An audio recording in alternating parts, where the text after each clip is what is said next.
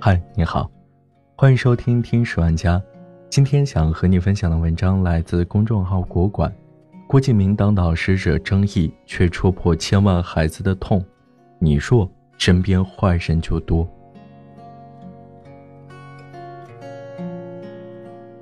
近日，阔别观众视野已久的郭敬明出现在综艺《演员请就位》里。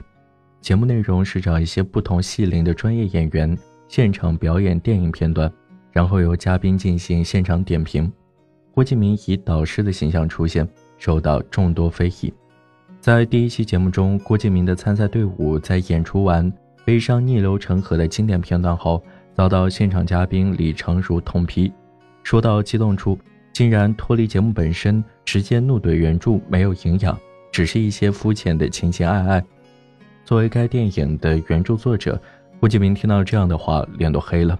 他现场回应道：“《悲伤逆流成河》并不是一部情爱小说，它的核心反映的是校园暴力现象。”这一回答引起了众网友的共鸣，纷纷表示力挺郭敬明。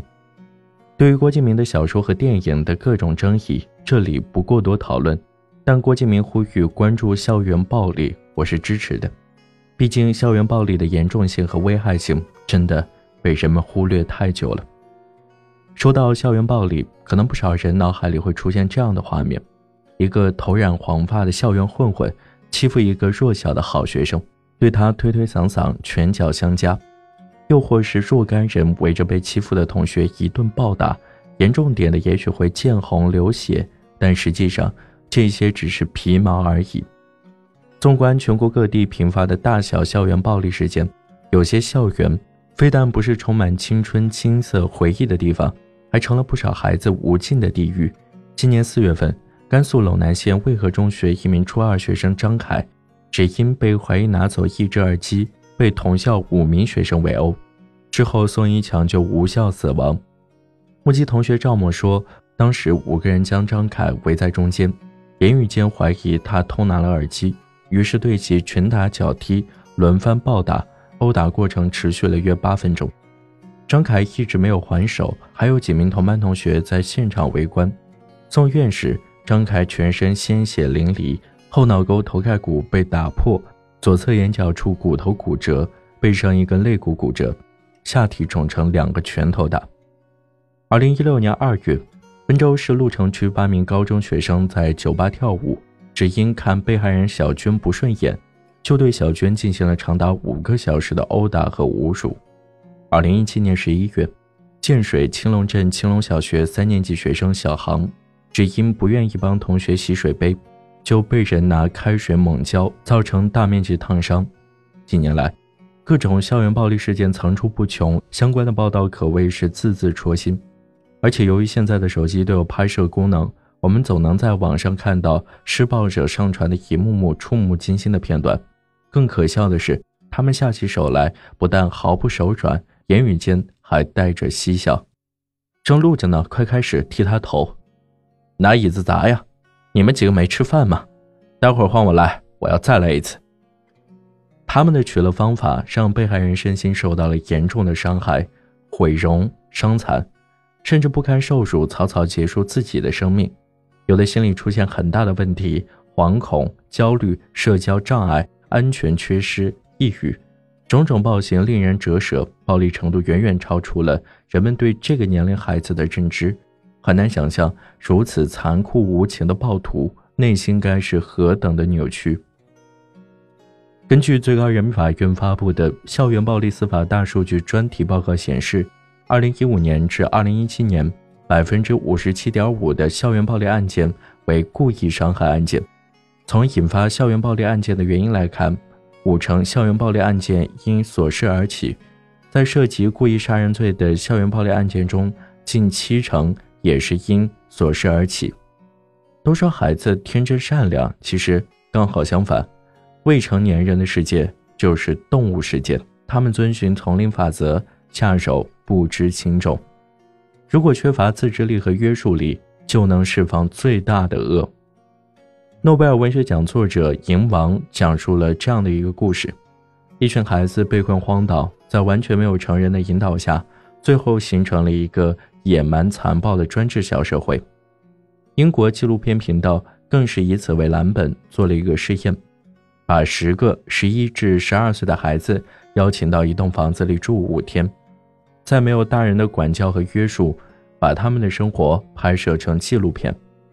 这十个英国男孩有着不同的家庭背景，身高、性格也都各不相同，他们互相也都不认识。房子里准备了各种玩具、纸笔和颜料，厨房里有充足的食物。还有一个大花园。第一天，他们就开始肆无忌惮地玩耍，把房子里的物品都翻个遍，高兴得满地打滚。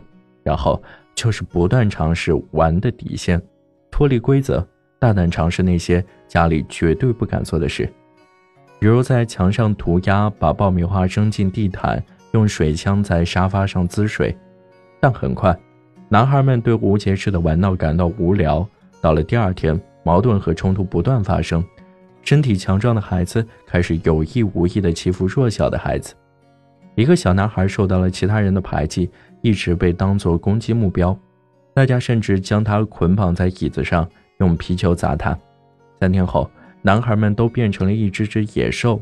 由于每天熬夜晚睡，加上房子里几乎所有的玩具都已经被破坏，每个人都变得烦躁易怒。房间里一片恶臭，到处都是垃圾。有的还在花园里拼命嘶吼。到了第四天，暴力本能开始复苏，孩子们开始各种推搡、打门、踹门，甚至发展成两个阵营，相互丢东西、打架，现场一片狼藉。飞窜的物品越来越危险。到了最后，男孩们发泄着最后的精力，把房子里能拆的都给拆了。第二天早上，实验结束。当家长们从窗户里看见房子里的地震般模样，全都大惊失色。有人表示，幸好实验仅仅是不到五天的时间，没能测试出人性本能在极端环境中的发展。要是再把这些孩子多关几个星期的话，很可能发生可怕的暴力事件。在我看来，未成年孩子往往是最接近恶的人，在他们还未真正的融入文明社会之前。是不具有人性的，唯一具有的就是动物性。只是随着年龄的增长，慢慢认识到人类文明社会的规则与善恶相关的道德感，受到积极健康的环境引导，才能随着长大逐渐变得更高级，和人类的道德完全重合。那么，面对如此不可控的校园暴力，我们该如何防范？除了家长要从小给孩子树立正确的三观。不要成为施暴者，更重要的是防患于未然，避免孩子成为受害者。大部分情况下，恶意校园暴力都不是一次性到达顶峰，而是坏孩子们一次又一次的试探，从言语挑衅、欺负、捉弄开始，一步步突破底线，最后造成不可挽回的后果。一，别做乖孩子。很多时候，过分的乖。就是弱懦的代名词，代表着不懂反抗。孩子的世界和成人的世界一样，也遵循马太效应，即弱者恒弱，强者恒强。你越是怕事，越是弱懦，越是隐忍，也就越容易成为被欺凌的对象。二，打回去。如果对方行为已经上升到暴力时，我们该如何应对？公安大学犯罪心理学专家李玫瑾教授在做客开讲的节目中谈到这一问题，他公开表示：“打回去。”俗话说：“人不犯我，我不犯人；人若犯我，我必犯人。”打回去有个很好的震慑作用，毕竟谁也不愿意伤敌一千，自损八百。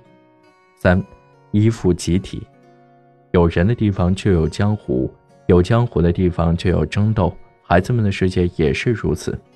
归根到底，校园暴力不只是一个关于学生或者孩子的社会问题，而是一个人性的问题。只有我们每个人从身份角色上，将自己看作是反校园暴力的主体，而不是一味的依靠他人的帮助，才能真正做到自立自强。好了，这就是今天的节目。感谢你的收听，我们下期再见。